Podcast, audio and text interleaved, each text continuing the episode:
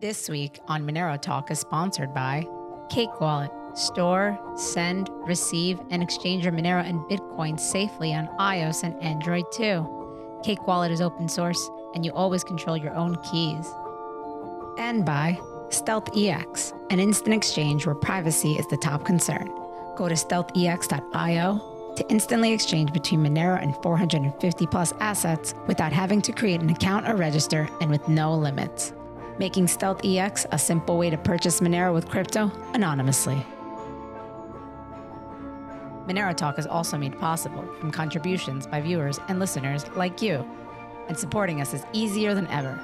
By typing in Monero Talk Talk Crypto in your Monero.com or Cake Wallet send address field to send us a tip. All right, Midi, what's going on, man? Uh, good. Uh, enjoying the conference. Enjoying seeing people. It's good to see you guys. Uh, people since we haven't seen since Lisbon, so it's nice. Yeah, and I think the last time I interviewed you was I don't know years ago, man. I think it was like DEF CON. Yeah, I think DEF CON 2019, maybe even 2018. Yeah, 2018. It must have been the first time I talked. And that was a talk on regulation as well, right?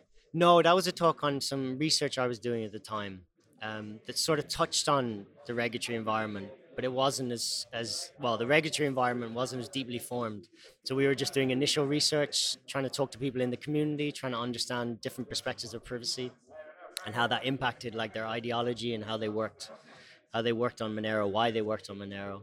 Um, And so, how, how has your, your take on the regulatory scene with regards to Monero, Monero evolved since then? It yeah, it's been interesting what to watch. Um, I think initially I had hope. Uh, there was a lot of really good data protection law, certainly in Europe, and I had hoped that they kind of acknowledged the importance of privacy preserving aspects within blockchain. That over the last few years has sort of got lost, uh, and I've kind of watched it get lost slowly but surely. Um, and then I guess there's just been some some loud voices just pushing or steering the conversation a certain way and yeah, like aspects such as public security, anti-money laundering have just taken precedence over data protection for, for whatever reason. Um, and like I think I said in my talk that we're kind of entering an adversarial environment, and I think that's I think that's just the reality of the situation. And practically, what, what does that really mean for, for the Monero community? And what is that going to look like in adversarial situation with the, with the regulators? I mean, I, I, I don't know. You can make it really dramatic and like be batten down the hatches. Yeah, let's go for the dramatic one. yeah, batten down the hatches. I mean, like we've talked. I mean, the Monero Policy Working Group have talked a lot about like what what a lawsuit would look like, who the lawsuit would be against, what would be the what would be the goal of a lawsuit. Um, And that would like likely be in reaction to some kind of banning that would take place or yeah, not necessarily even just a, a prohibition or anything like that. Uh, It wouldn't necessarily have to be about hard law. It, would- it would more be about about the implications of any soft law that is imposed or transposed into regulations and what the effect that would be on on uh, essentially you know crypto asset property uh, and also just like basic rights and freedoms, which have you know are the kind of core fundaments of certainly European uh, uh, legal and, and social norms. Um, but it's just difficult to see where that legal avenue is. Like I'm not a lawyer. We've talked about it a lot, but it's it's not entirely clear what would be the best legal avenue. Um, but like I mean, the Monero talk, community talked has always talked about being ready for an adversarial environment. So I think somebody pointed out from the crowd, you know, that we need to just make the technology as, as hardened as possible as resilient and as robust as possible so that whatever pressure is applied that it can deal with it. So I think we as a community have been doing that over the last whatever it is. yeah i think be- I, i'd argue better than most cryptos right just because of our situation Yeah, I mean potentially. I mean there I mean you can have that debate like are we secure enough? Like do we have enough hash power like to sustain an actual serious attack if it were to come? Like probably not. Um, but there have been efforts to ensure that you know it is easier to run a node. It it, it is easier to, to you know give your give your hash power to, to the network. Um, is there enough? Probably not. Can we do a better job? Probably. Um, but I think it, as the adversarial environment gets more hostile, you probably see a reaction, right? That's usually how it happens. Um, yeah it seems like there's this kind of two camps or maybe more than two but this real high level overview there, there's those that are like you know fuck the regulators. Let's just use Monero, build out our own ecosystem, live off Monero together, opt out of the system, uh, ignore the regulators. That's the whole point of crypto. And then there's those who are like, well, let's try to integrate with the current system and work with the regulators and and uh, maybe even politically, right? Get them to understand that technologies like Monero actually align with free and open societies. Yeah. Where, so I guess where where do you stand on um, on those two camps, and as a whole, what what would you advocate that the Monero community does as a whole with regards to those two kind of approaches? Yeah, so the, the two different paths, right? The like fuck the law path, which is probably the most fun, the most you know, the most dramatic, the one that would write the movie scripts. Um, but realistically, like I'm gonna have to pay my electricity bill. I'm gonna have to buy my food at a shop. I mean, okay, I could look maybe around my local community to see if there's someone that will sell me eggs or sell me, you know, chickens or sell me vegetables. But for Monero, but it's more than likely I won't be able to, at least not in the short term. Um, so like I would prefer kind of working with politicians, uh, working with regulators, working with government. Um, but I think it's just really difficult because it's hard to, f- it's hard to figure out where your voice is listened to, like what avenue it's listened to, and then even if you do find a platform for your voice, whether or not they actually understand your concerns, or whether they uh, align your concerns with their concerns, right? Which are public security, which are system integrity. Um, you know, that's their hierarchy compared to mine, right? Who are some of the biggest potential public advocates for a technology like Monero in Europe. I know in the U.S., like I, I'm looking at people like uh, RFK Jr., right, who's who's running for president now. He hasn't said the word Monero, but everything I've heard him say, he could be potentially a, a public advocate, saying yes, we need true digital cash uh, in the in the digital age, and the U.S. should be, you know, allowing it. Are there uh, any any strong uh, political groups in Europe or people that uh, would potentially align, if not already are aligned with Monero?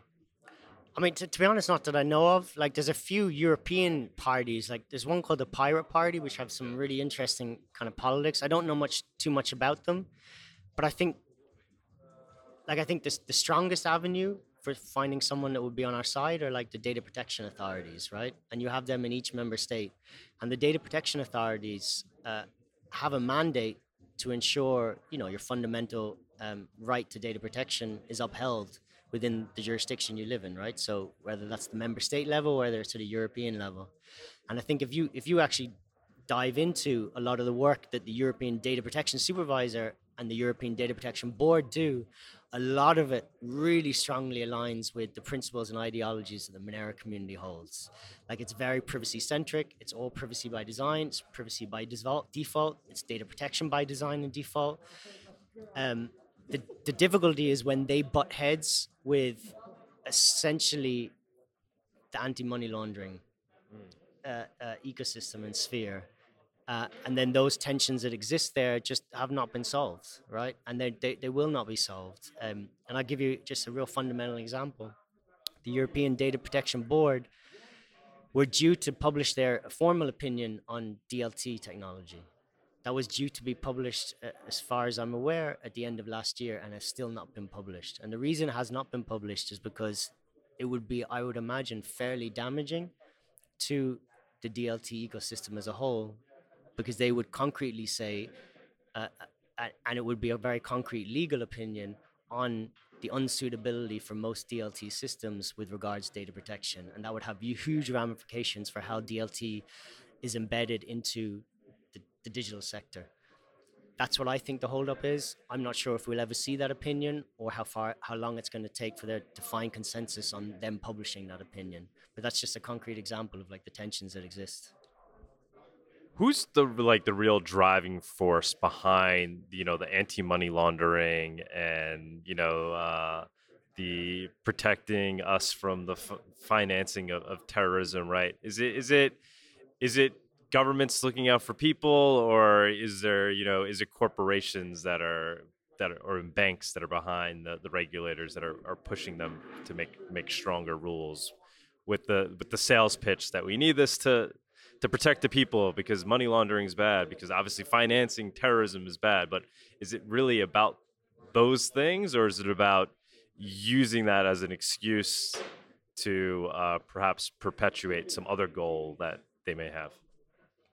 I mean, I'm not 100% in the answer. Like, it's pretty obvious if you can if you can surveil transaction or financial flows, you have a lot of information or a lot of data that can lead to a lot of outcomes, positive or negative, depending on your perspective, right? So if you're law enforcement and suddenly you have transaction graphs, financial flow graphs, network graphs, you can use that obviously for criminal investigations and it'll make your life a lot easier to catch the criminals, right? Because you can see how they're financing uh, operations, what they're spending the money on, where they're spending the money, where the money is going to, what the relationships are, etc., and so on and there's no doubt that there's like over you know not overall but there's definitely public benefit to that like you'll have potentially a safer environment it's just when there's sort of mass surveillance and this you know panopticon like system you just get these secondary implications or, or secondary outcomes which are like chilling effects right? Because you know you're being watched you know you may potentially be,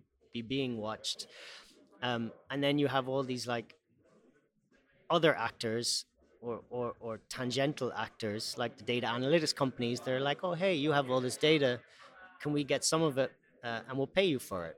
And then you get into like really murky waters uh, and really like dirty puddles about how data is being used what it's being used for whether or not the data that's being collected was used for the initial intents that it was collected for yeah and then it just gets uh, for me personally uh, I, I don't like thinking about that too much it, it gets a little bit a little bit darker. Mm-hmm. It gets a little bit like a Black Mirror. You probably know. Yeah, yeah, yeah, yeah, yeah. You start getting into you know those kind of scenarios or those kind of dystopian visions of the future. So yeah, scary stuff.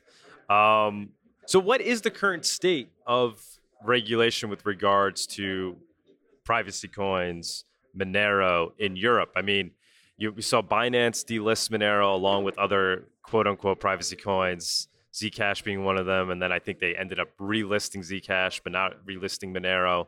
Um, but is it that the exchanges are are just being overly protective and taking action, um, and and you know they're taking upon themselves to delist things like Monero, or are they actually being forced to? What is actually the current state of regulation with regards to Monero? I think I think for crypto asset service providers or virtual asset service providers, or indeed any financial service providers. Like they have a mandate and a compliance requirement to balance their risk profile. They, like that's that's explicit in the regula- regulations that exist and the regulations that are being amended. They have an obligation to. So delisting privacy coins is an easy way to reduce your overall risk profile. That pressure is probably being applied by regulators. It's probably being applied by the fiat payment service providers to the exchanges and for them it's sort of an easy choice if they're told hey we need you to reduce your risk profile because we don't want to get in trouble with our central bank or we don't want to get into trouble with the european central bank um, you know you're given an a b choice and you, you pick the b which is delist the privacy coins. Some exchanges have obviously pushed back and i think that's brilliant to see. Kraken is the, the obvious example. I'm hoping that that ideology can be sustained in at least the short and medium term. There's nothing on the regulatory horizon that seems to completely prohibit prohibit the trading of of, of uh, privacy coins, um, but they've definitely increased the compliance requirements. So I'm hoping Kraken would be able to meet those compliance requirements and then set an example for a host of other exchanges that if they have the risk appetite to list them, they will look at Kraken and say, well, if Kraken can do it, there's no reason why we, we can't do it. Whether or not that will happen, I don't know because I don't know if listing privacy coins has a high enough benefit to cost ratio for the exchanges uh, because I don't see their numbers of what the kind of transaction volume is through their exchanges.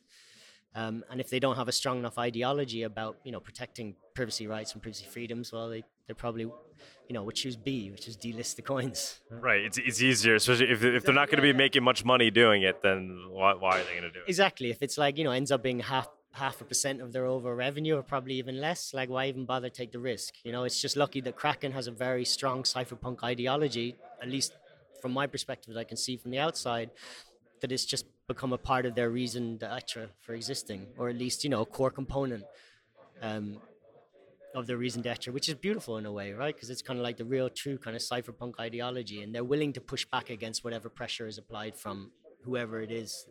Oh yeah, yeah. They've they've done an amazing job doing that. So so how far do you see this potentially going? Is it you know because maybe that's not the worst case scenario like we were saying at the outset. So you know centralized exchanges don't want to deal with privacy coins, but maybe that's a good thing, right? Because now people aren't uh, obtaining Monero or using KYC; they're using other means. But do you think there's eventually then an, an attack on on on on those means, right? So do they then eventually go after the users of cryptocurrency and or, or go after those that are holding their own crypto? Uh, do you think things go that far, or they're just going to go? It's just going to be that you won't be able to easily on ramp and off ramp via fiat, but once you're in crypto, they're not. They're going to kind of like leave people alone with regards to privacy. Yeah. No, I mean, I mean, I don't know. I don't. I don't think they'll go that far. Like, I mean, from a European perspective, on the whole, they seem relatively rational and logical.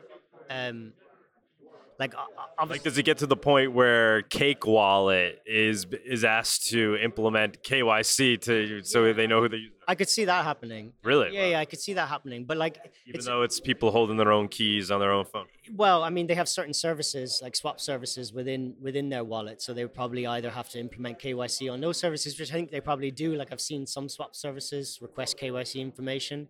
Um, or but not Cake not needing to know who everybody is that's that's using. Cake and holding crypto, holding Monero. I think it, it depends how like a wallet service provider or wallet provider is is viewed from a compliance perspective. Like that's one of the really good things in MiCA, which I didn't really mention in my talk, is that there is specific re- reference to decentralized systems and decentralized services um, that are exempted from the regulation, and that's really positive. Oh, that's great. Yeah, it is really great. Like they could have easily left that text out, and nobody probably would have batted an eyelid. But somebody somewhere ensured that that text remained and was written into the legislation. Now, how that materializes, you know, as other regulations are amended, I'm not so sure, but at least the precedent is set that there is a specific recital that makes reference to decentralized projects, decentralized services, and exempts them from MiCA, which is, you know, that's a, a positive step forward and maybe a starting point for more positive outcomes. Are there any any members of, of the of the EU that are perhaps more closely aligned with Monero than anybody that could potentially be more closely aligned than uh, than others? Yeah, I, I, mean, I think historically, I mean, not to generalize, historically, I think countries like Austria, uh, Switzerland, Germany, um, and even to a lesser extent Spain, or at least some some parts of the government in Spain have always been like pro privacy. France as well. Um, but like I don't think it, it's hard to generalize because it really depends on like what their national position is and with the European Commission how it works like you ha- need to have strong consensus on everything so everybody needs to agree before anything is passed and moves forward to the next stage um, you know, regulatory formation. So you'll get a lot of compromise, not necessarily just on one specific text, but on a number of texts. And you know, if you help us with this piece of text, we'll help you with another piece of text later down the road, and a lot of favors are done. So you know, and there's benefits to that, um, but it also means that a lot of member states have to make compromise on a lot of things for everyone to agree on on most things. Right? And what what could uh, pe- members of, of the Monero community do to help, you know, uh, grow, you know, essentially grow adoption in the face of regulation? Obviously, there's the, you know, go go go opt out, build a Monero community outside. But uh, what can be done uh, in terms of dealing with regulators? Is anything that that normal Joe Schmo Monero user can do to help uh, politically uh, push things forward to where we get to the point where you know uh, Monero is treated like like a like a, a normal accepted uh, technology. I, yeah, I, I don't know. Like you can say, talk to politicians. I mean, it, does that really work? I'm not really sure. You know, how high is it on their list of priorities? I mean, there are ways to like give your opinion to the European Commission, but like I don't know if that really works either. Like that might just be a form of signaling. Um, I think the best way is just like keep keep trying to use Monero, like keep trying to get people to accept. Like, but that's probably one of the hardest things to do because, uh, you know, if you offer someone payment in cryptocurrency and they don't really know cryptocurrency, they just say no, right? It's a lot easier for them to say no. I want euros or I want you know Czech kronas or whatever it is.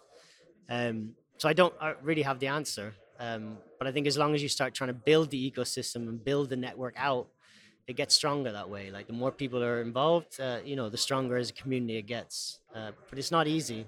Uh. All right, man. So, so crypto anarchy is is the is the way. Yeah, I think so. Yeah, yeah. I, am right with you on that. Okay, cool. All right, man. Thank you so much. Yeah, thank, thank you. Yeah. Where, where can people follow you, uh, find your work? I, am not really anywhere. I guess on Reddit, Midipoet on Reddit, they could probably use their, you know, you forward slash Midipoet and message me, but uh, I keep a pretty low profile in most places. So. And what is your current participation in, in the Monero project? Are you are you actively working on anything? Uh, no, I mean the the, the Monero policy working group. Uh, we have a panel tomorrow, tomorrow afternoon. Um, I think we might try and kickstart that. There's been some discussions and maybe trying to get some movement again. We were very active a few years ago, and then that kind of burnt a few of us out because it was a, a, lot of work in a very short space of time. But yeah, it might be it might be time to kind of kickstart it again, and then try and try and get some critical mass of uh, participation and do something with it. What, what type of help would you be looking for for that? If yeah. there's anybody in the community that would want to maybe be a part of the policy work group? Yeah, that, I mean, that would be cool. I think we have a, a channel on IRC, so it's a hash Monero dash policy. But we're always looking for people who, who want to get involved in the conversation, help us draft blogs, help us draft reports, help us just think about how best to navigate the regulatory space and how best to kind of like, you know, either lobby or advocate for privacy preserving tech uh, in the financial space or broader, really. Awesome. Yeah. So anybody that's interested, uh, try to get in touch with the people that are currently part of the Monero policy work group, and maybe you can help out. All right, man. Thank you so much. Thank you. Cool. Hi, Monero Land. Thank you for joining us on this week's episode. We release new episodes every week. You can find and subscribe to our show on YouTube, Odysee, iTunes, Spotify, Stitcher, or wherever you listen to podcasts. Go to MoneroTalk.live for a full list of places where you can watch and listen. If you want to interact with us, guests, or other podcast listeners, you can follow us on Twitter. Monero Talk is also made possible from contributions by viewers and listeners like you, and supporting us is easier than ever by typing in monerotalk.crypto in your monero.com or Cake Wallet send address field to send us a tip. Once again, thank you so much for listening, and we look forward to being back next week.